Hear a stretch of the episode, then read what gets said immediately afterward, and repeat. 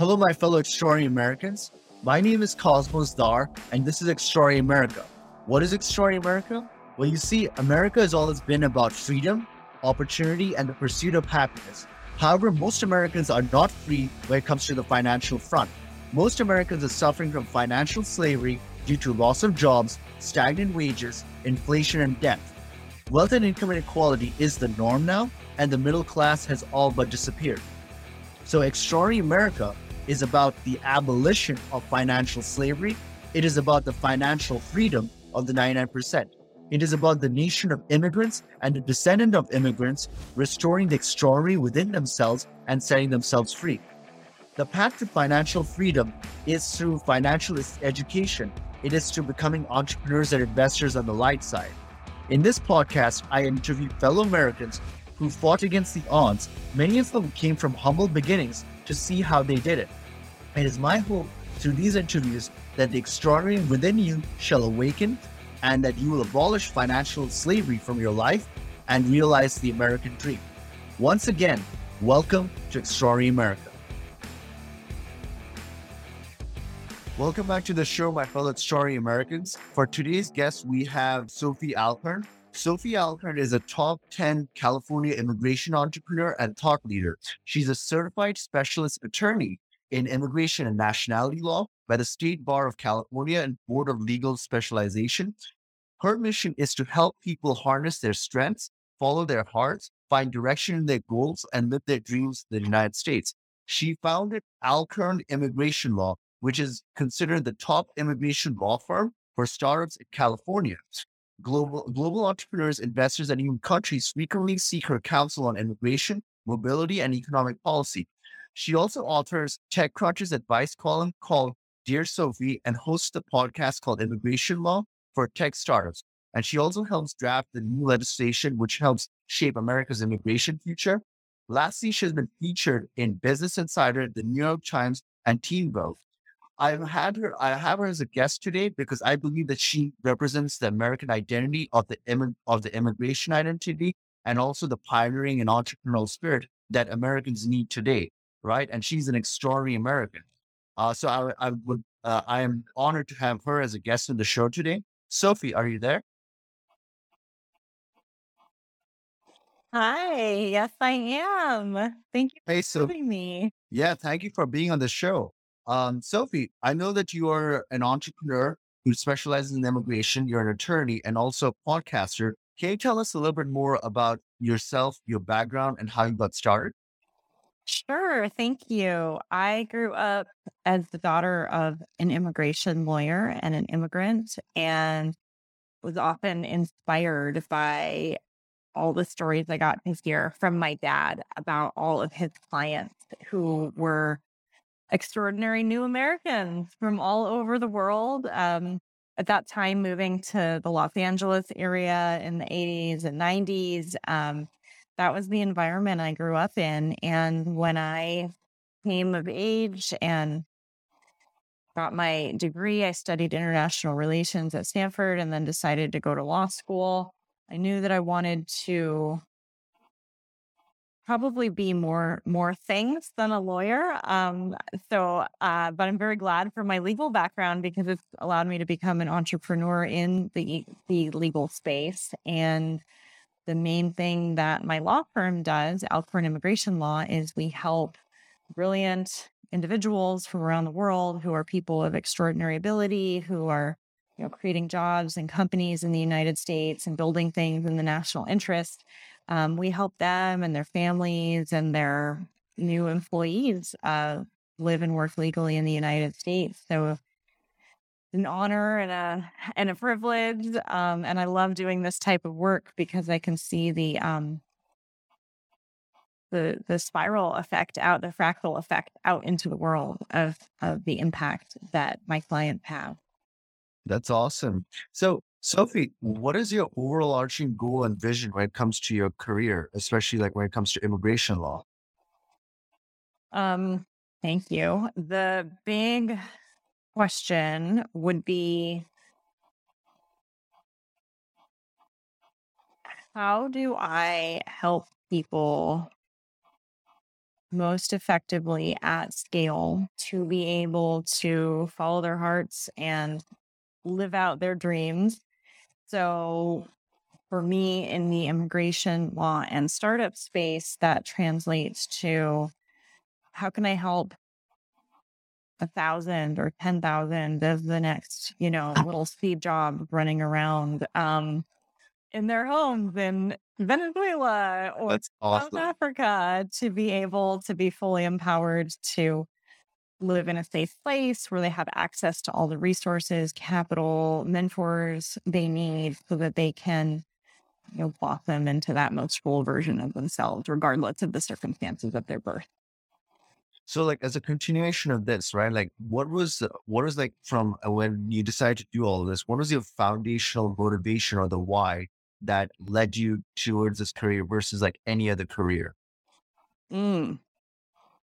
Well, it was a long and windy road, and I didn't know I would end up here. I just knew that certain things didn't feel right and certain things felt better. So I've just always tried to listen to that inner voice of knowing about when something feels right, you know, go for it. And if, if something's off or it's not clear, then maybe it's not right. And so to iterate, pivot, relaunch, test.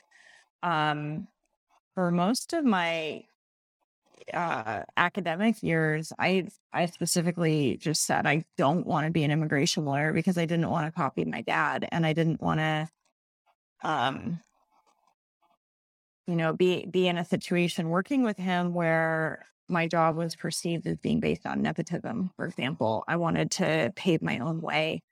Um, so I reluct, you know, I, I studied international relations because it was the thing that aligned most closely to my values of understanding how uh, people you know, are raised in different cultures and how we can interact and how we have different organizational systems for our countries and, you know, what that means philosophically and anthropologically in different countries around the world. Um, I love studying languages. I, I've lived in several countries and I love that moment of like when you start dreaming in a new language, there's like this whole other world of understanding that opens up where concepts um, just like new concepts exist when you adopt a new language that is rooted around this concept. So I studied international relations and then um, thought, well, you know, um, probably best to get some sort of grad school over with.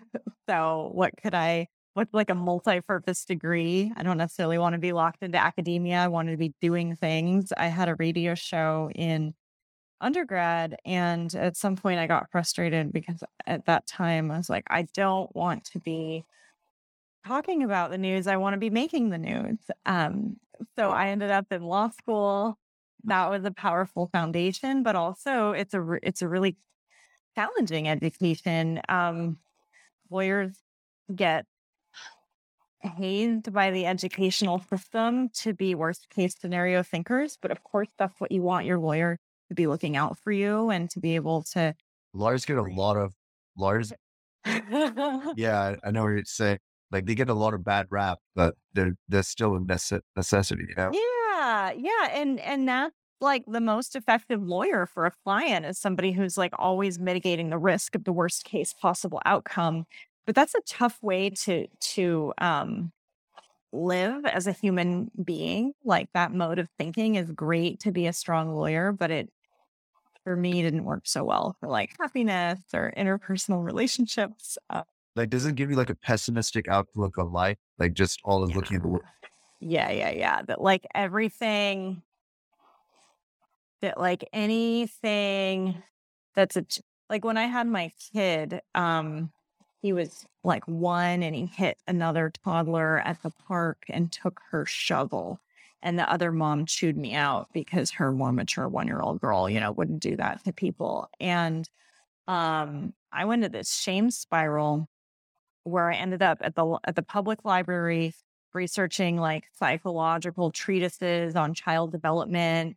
I took all the research. I made this huge outline, like trying to diagnose if my kid was doing developmentally appropriate things or not. And like I was, you know, spotting every potential issue, analyzing the risk associated, making my arguments to myself. And at the end of the day, I was like, oh, okay, I'm an okay mom. My kid is doing fine.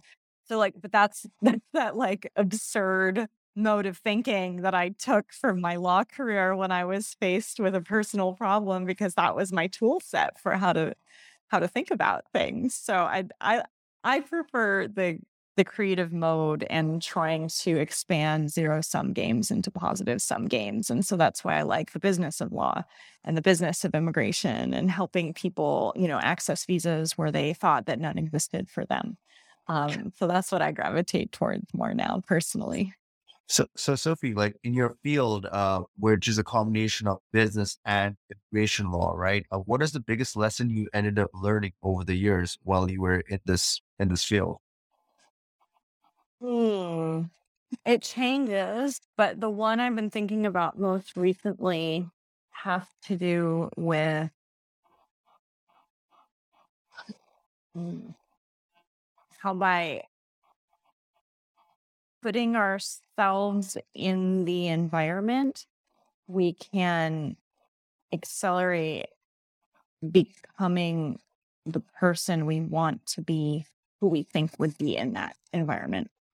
So when I went from stay at home mom to um, solo practitioner attorney, and I was just starting my my law firm, my self confidence was shot, and I would just tell myself like, "Fake it till you make it. Fake it till you make it. Fake it. Fake it till you make it because you know believe it because you already are it." But like, I what, what do you think about the "fake it till you make it" mantra? Because a lot of people go by that. It seems to succeed, but a lot of people think it's also genuine. But as an entrepreneur, what's what's your take on it? Well, it helped me get through a time when I really didn't believe in myself. But as I look back, I didn't actually have to fake anything. All I had to do was believe in myself. I wasn't doing anything. You know, all the things I were were doing was doing came from a place of integrity and I was competent and I was doing my due diligence to make sure I was doing the right thing every time. The only missing piece was I didn't believe in myself and I was super insecure. Uh, so I think it has its place because it helped me at that stage. But it, at some point, I had to switch the language to like fake it till you believe it because I realized that like the only limiting factor was just my self belief and image of myself. It wasn't that I was actually an imposter or doing something I shouldn't be doing. I was eminently, eminent, eminently qualified.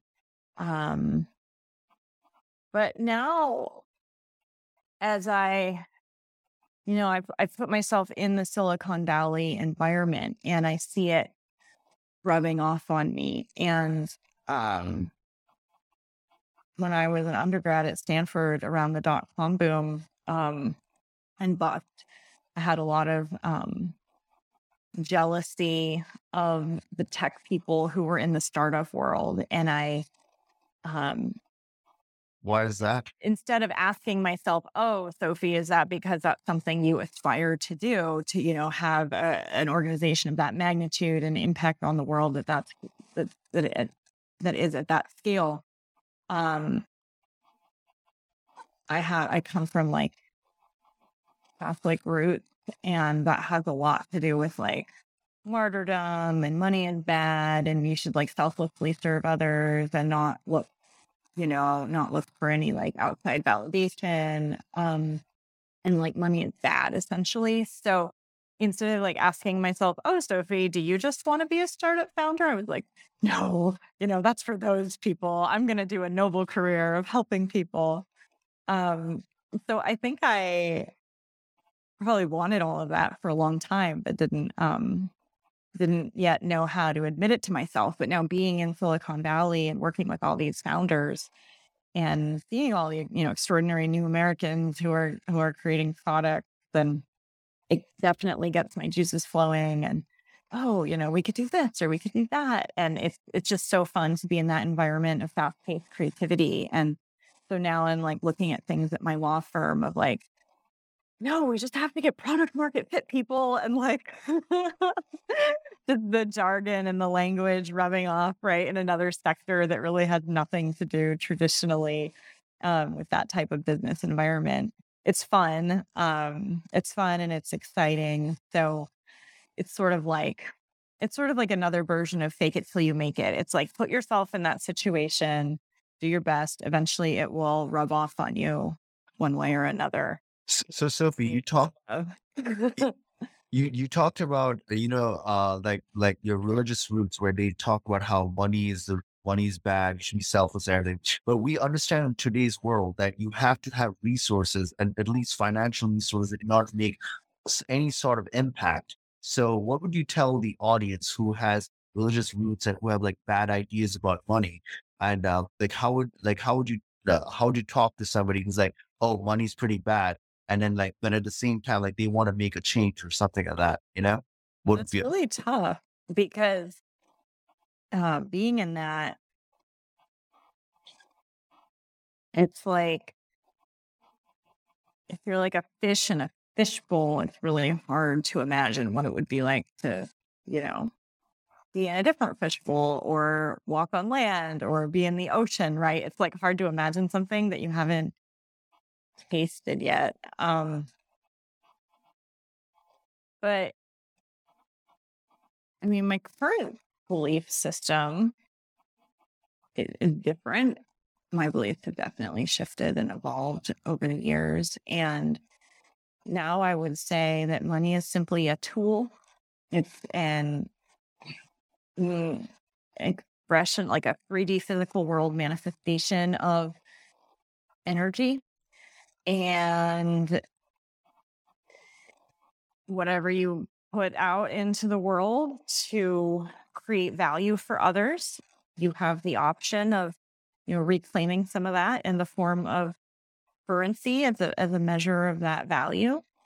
And um money is just it's just a tool. There's people who use, you know, it's just like it's neutral.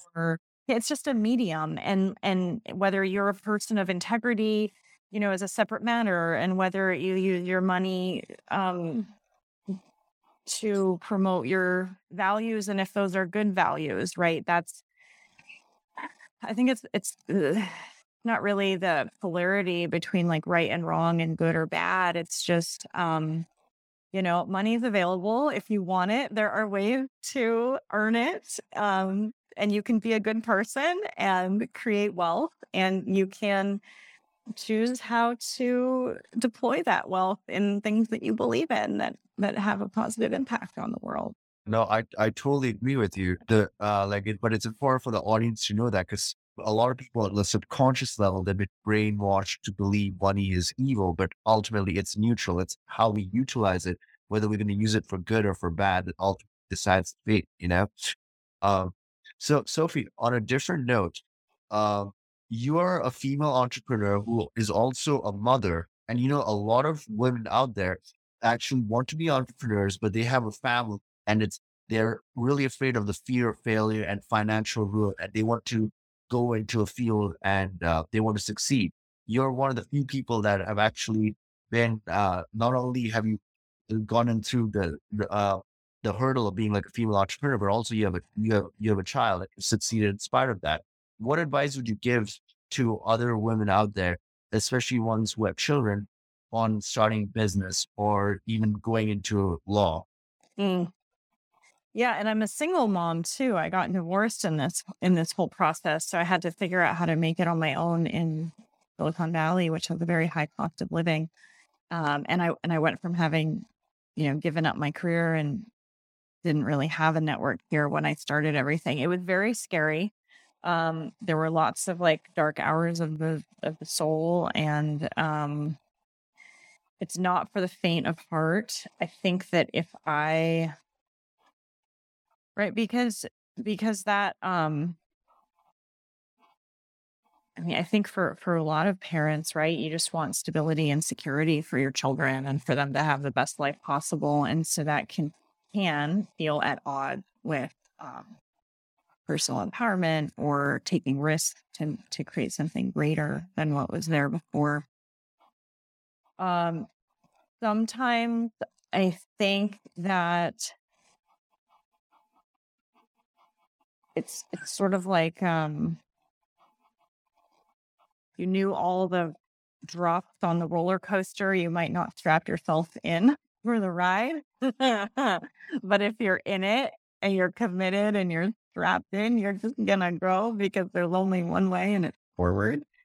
So, But but so but it's a it's a a very really powerful motivation. But at that point, there's not a lot of choice either. The only option is to succeed, and and that's um an intense situation that isn't necessarily the right thing for everybody to put themselves in if if they have a choice.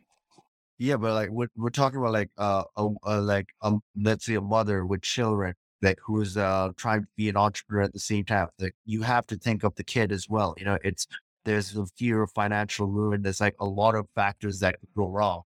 But uh but you're saying that sh- they they should just they should like just keep moving forward no matter what then.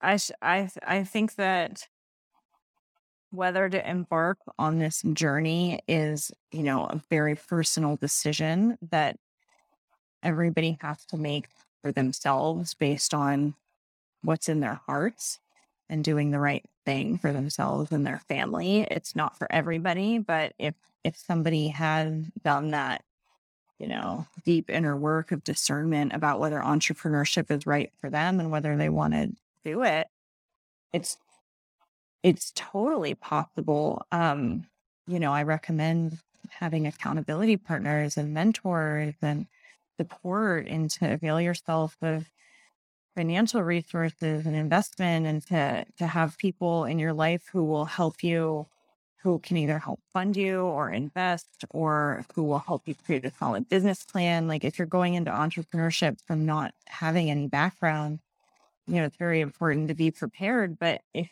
if you do those things I think that it's just as possible for a woman with kids to succeed as it is for a man without kids, for example.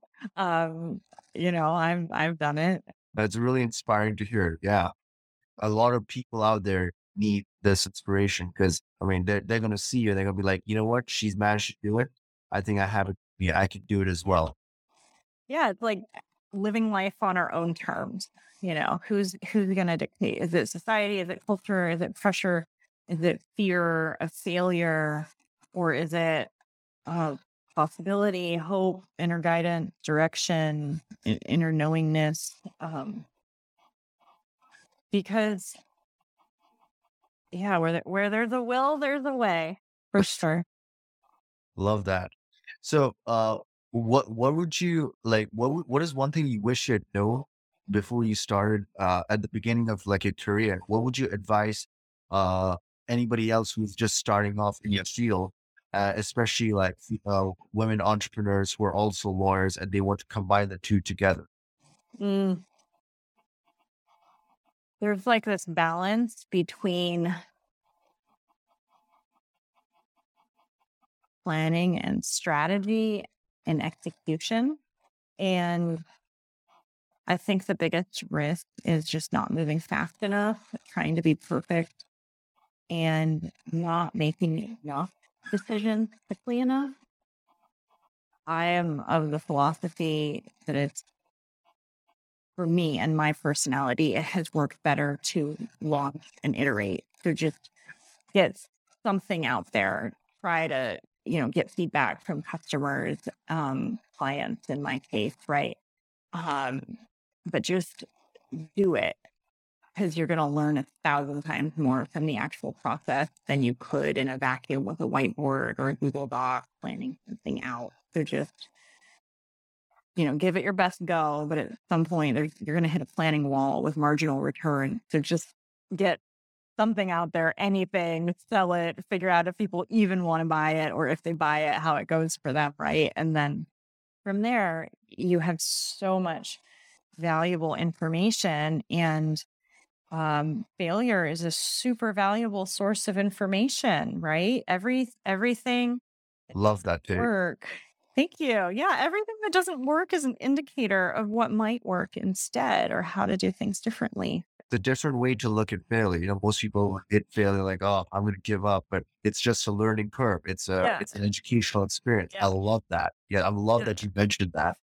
Thanks. Yeah, like if you make, you know, 10 decisions and nine of them are perfect and one isn't, right? And then you've done nine perfect things. But if you make, let's say you only have an 80% success rate or even 50% of your decisions are good, turn out to be the right business decision, but you take 100 shots, right? Then you've made 50 good decisions. And of the 50 that didn't work out, at least you learned. And you've now you've made 50 steps forward instead of just nine steps forward. So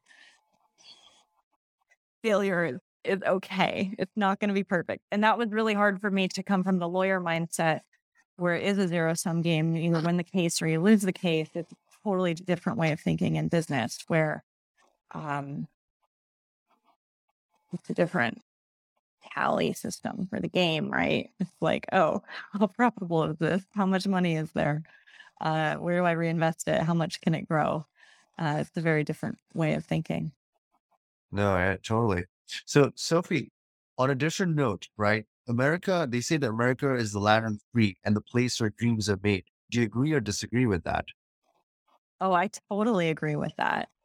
I think that beauty is in the eye of the beholder and perception creates reality and um the choice whether to be a, a glass half full type of person. I think that um because I've been, you know, raised as a child from a young age to see all the people um, reaping opportunities in the land of the free and the place where dreams are made.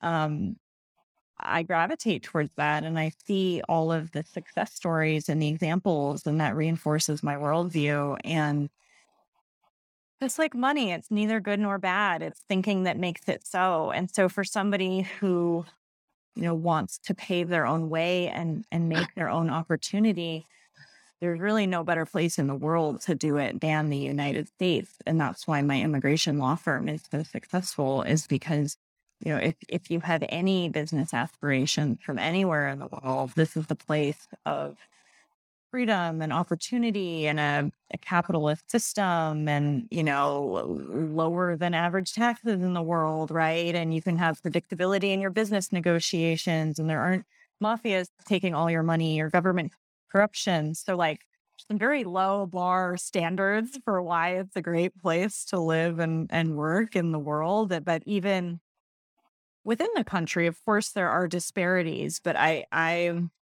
firm believer in the power of the individual to um, live their life the way they want to and to make choices and make decisions to uplift and advance themselves if, if they would like to. And I think we can do that here. I, I love that you say that because a lot of Americans in America take the country for granted and all the opportunities that they have. It's usually like immigrants that come from outside that realize that they're so grateful because there's a contrast, right? Like they get come from nations where it's difficult to do entrepreneurship and then they come over here like, wow, we kind of like hit jack of that a lot of the people who are natives, like they don't realize what they have and they're just whining and complaining a lot of the time, to be honest. Right. So there's a generational thing too that happens where immigrants and the children of immigrants are super successful because they still carry that um, so much of um, wanting to prove their relatives back home, wanting to make them proud, and wanting to achieve for the whole family unit, you know, what people couldn't do back home because they feel that, you know, weight of oppression that happened in the former country or the missed opportunities or how people sacrificed to help them come here. But after about um the next generation, like they've kind of lost touch with the immigrant heritage. They're just like very, you know, where it's easy to be privileged and comfortable. And especially over the last few years with travel being impacted, you know, you have to really um, go out of your way to experience different cultures if you're living in the US these days. No, totally. As a continuation, since we're talking about immigrants and everything like that, and since you're an immigration lawyer, I wanted to get your perspective on it, right? So, you know, America is a nation of immigrants, and it's it's everybody over here is either immigrants or descendant of immigrants, and we have an immigrant identity. But over like past so many years, there's been like a wave of like anti-immigration sentiment when it comes to the economy.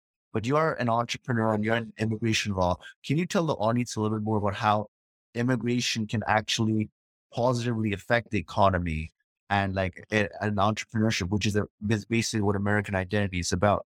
What are you? What, what um, immigrants are essential to America's economic growth, job creation, the tax base, innovation, staying competitive with China. Um, we would do better as a country creating jobs for uh, native born Americans if we welcomed more immigrants, not just brilliant startup founders, but also um, skilled workers or even unskilled workers, right? There's a huge crisis in construction and trucking and farming where people need to do jobs for our food supply, for example, right? That like that Americans don't want to do. Um, every immigrant is paying taxes, even undocumented people. And they're, you know, keeping our social security fund um, having money in it. And uh, then at the at the most extreme with the innovation and the startup founders, over 50, I think like 55% or more of all billion dollar and higher valued companies created in at least the last 20 years, but but maybe further, um, have at least one immigrant founder. So immigrant wow. Yeah, lead it's like a no-brainer. And then you know, we're turning It, people away. There's people begging to come in, start companies, pay taxes, and create jobs for Americans, and we don't get them visas. And that's why I have a law firm because I have to help people navigate that. Other countries are giving people hundreds of thousands of dollars to come and create startups, and we're not even letting them in. No, this this is actually really important because uh because the part part of the show is like to understand like you know like there's a conception that immigrants are taking jobs, but in reality, if immigrants come in and start companies here, you're actually creating jobs which will actually help the economy. So And there's like, even just immigrants going to Walmart and buying food for their families and buying houses, like that pumps money through the economy as well, like even at that level. But yeah. No, I mean, uh, the, uh, I didn't know that there's like 55% had at least one immigrant or not. Like that is, that is news that made, yeah, it's basically, because I think the audience uh, and that needs to hear that because there's always like a misconception that, oh, uh, that, uh, there's like an anti-immigrant sentiment, but if they're going to create jobs, they're going to help pump the economy, then it is important to have, like, it's part of our national identity altogether. You know? Yeah. Yeah, and and where immigration gets um it's like the third rail of American politics and everybody lumps everything together so nobody can agree. So we haven't had immigration reform since 9-11 really in any meaningful way. And there are huge issues with it. Um, but I would contend that there are economic even even at the at the root just like self-interested how rich is america going to be? How much prosperity will we have? Um just like that selfish dollars or taxes perspective i think the evidence is super clear that that even you know low skill immigration would help with that um especially with like birth rate declining boomers aging and there's such a there's so many job shortages in America. I, I, have a very different view of what the economy is doing compared to what I think is promoted in mainstream media. And the way I see it, there's tons of opportunity. Tons of people would love to work in the United States, and they can't. So yeah, uh, the re- the reason I've asked you this question is because you have an interesting uh, intersection where you're an immigrant lawyer and you're like you, and you're also an entrepreneur, right? But a lot of people that are into entrepreneurship and economy are more towards are more right leaning, the more conservative oriented. But it so happens that there's a thing that the more conservative oriented or the more there's like a wave of anti-immigration or like like they call it legal, but like at the same time we're pro- we're showing in this audience that no, like you can be an immigrant and you can have and you can actually help the economy versus hurting it because that is um that has been over the, current uh, from what I'm seeing the last 10, 20 years, there's been a lot of like an uh, like an anti sentiment towards it, and it's Been a ton of anti-immigrant sentiment, and I think it's just that you know a lot of people gain from fear mongering. that gets promoted as like the standard of wisdom, but it's not true. Like personally for me, like as a as an immigrant, I came came to this country, right? Like I'm kind of like I'm pro entrepreneurship and everything like that. But it's like kind of like I've always been like caught between two of these things because like you know the same people that are pro entrepreneurship, it seems like there's a stereotype that they're also anti-immigrant. But the identity of America is immigrant immigrants and descendants of immigrants and entrepreneurial spirit.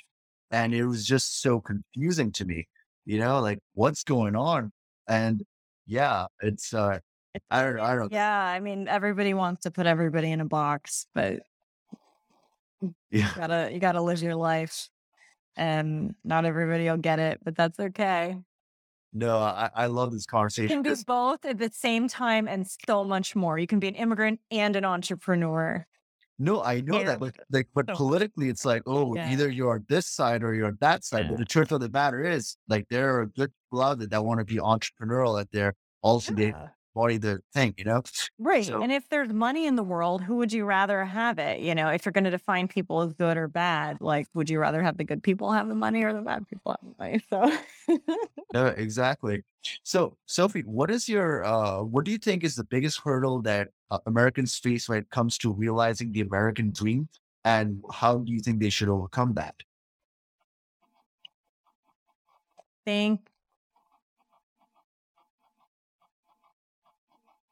that most Americans on um, the hamster wheel of consumption and buying into the narratives of fear. And so I think from that perspective, where you're always spending money on new items that you're going to give away in six months anyway. And I, I just cleaned out my garage and I just can't believe how much stuff I'm, I'm you know, that I've purchased for self-soothing reasons over the last few years. Um, but when everything is presented as the next crisis, the fear, and then all the hours are spent working hard and all the money, you know, goes to pay the bills, I think it's really hard to step away from that and perceive that the American dream is possible, that it is an option, that of course there are, things to change in the world and change in our country, but where does that start? I think there's like a a Chinese old Chinese proverb about that, right? It's something like, you know, if you want to change the nation, if you want to change the world, change the nation. If you want to change the nation, change the state. The state, you know, you got to change the city. If you want to change the city, change the family. If you want to change the family, change yourself. Like, so I think that it all, Totally agree. It all comes down to changing ourselves. and that's It's like the ripple effect, you know? And it's so hard, right? To go from like hamster wheel of fear and consumption to mindfulness, whatever that looks like.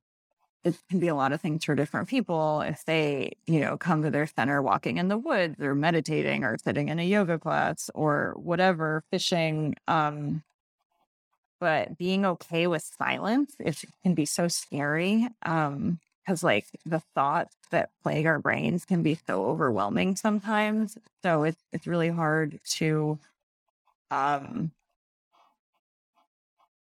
acknowledge even that the American dream is an option for yourself if you feel oppressed by inner demons and and, and fear um because it's it's scary to like step off the the train of comfort and or you know find your own path and risk that people won't understand you or they might not like you or you might lose everything that you thought you had worked so hard to gain um, but the thing i'm realizing now is that yeah you'll lose those things but when you get to the point where they leave your life you're actually not going to mind too much because you've changed and you're a different person and you can let it go and it's not actually that big. Uh, that's deep. It's it's all about like self improvement, you know, which is actually the only true way you can have positive change. Instead of blaming other people, we have to start changing ourselves, you know, become better human beings. And then we can affect the communities around us. So, yeah. So, and by better human beings, just more authentic to ourselves, you know, just, just doing the right thing in our hearts for, for what our path is. And that's not going to be standard, right? There's however many billions of people in the world and we're all different and that's a good thing you know? No totally. Yeah. So sophie i know that you've done this advice column uh this advice column called dear sophie and you also did a podcast called immigration law. Can you tell us more about how what prompted you to start all of this and a little bit more about that? Sure i write an article it's a it's for the online technology newspaper techcrunch which is like the top global startup entrepreneur, you know, startup business, entrepreneurship, technology, uh, newspaper publication.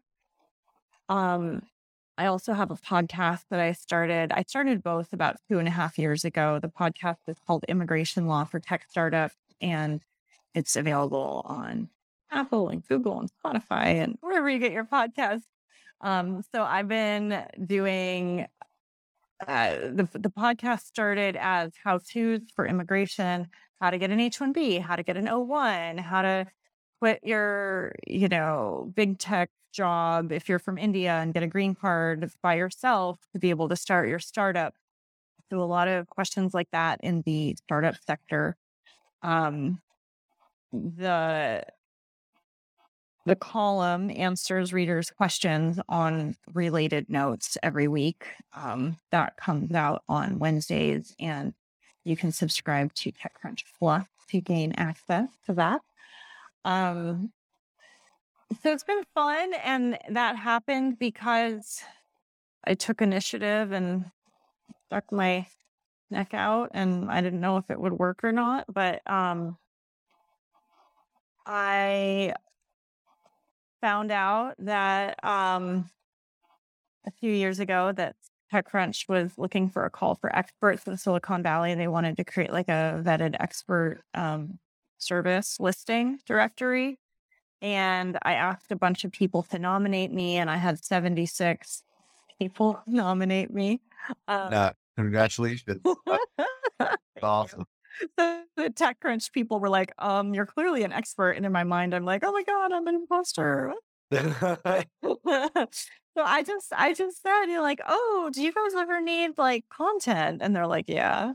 I'm like, well, what if I, you know, helped you with this thing? And then they're like, yeah, we could like publish a, a one thing and try it. And then they liked it, right? And I kept offering more. And then um Uh, like, and if you guys ever have a conference or something and you need a speaker and they're like, oh, you know, you're you're not well, if you're not a venture capitalist who we would want to speak, but then I got a call of like, hey, we just decided to put together this thing for experts. Are you still gonna interested in talking? And I was like, of course. And so then I went to a couple of those conferences in 2019, TechCrunch Disrupt.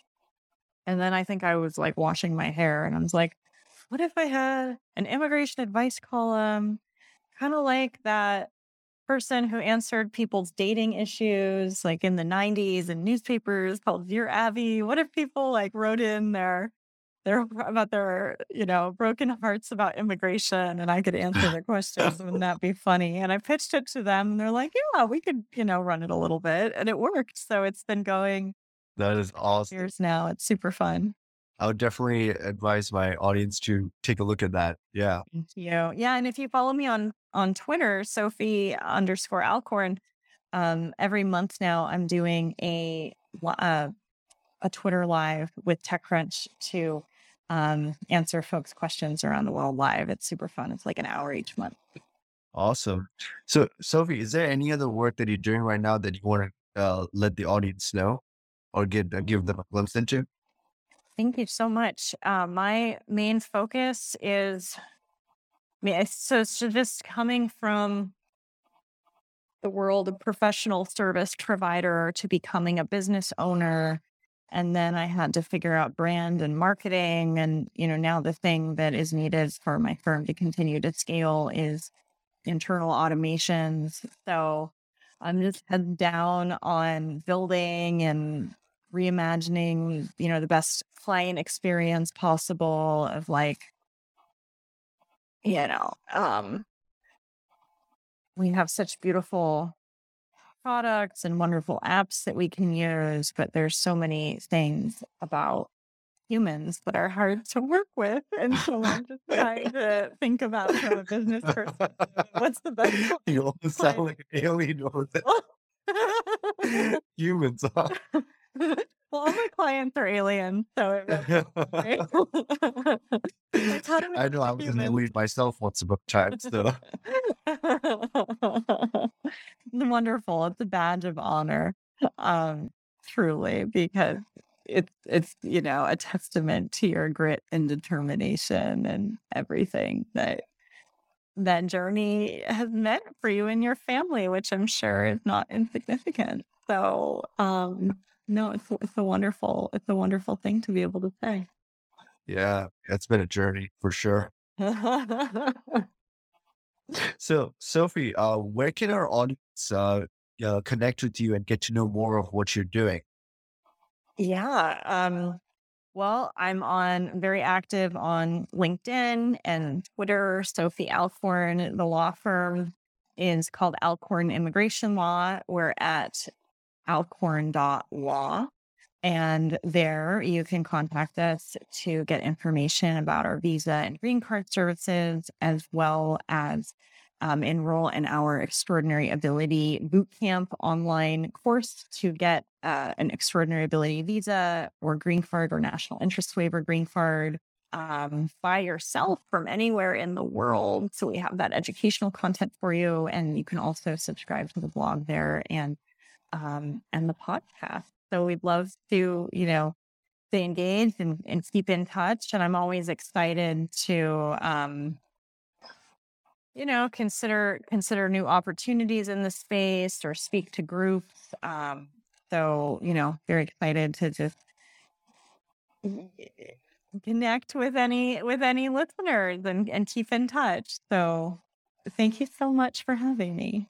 Oh, yeah, totally. Uh, well, Sophie, that, that concludes the show for today. Uh, thank you so much for having us, uh, having coming to the show and everything. And uh, you are an extraordinary American. And not only that, you're an inspiration to female entrepreneurs that want to take the chance to do entrepreneurship and become financially free uh, themselves.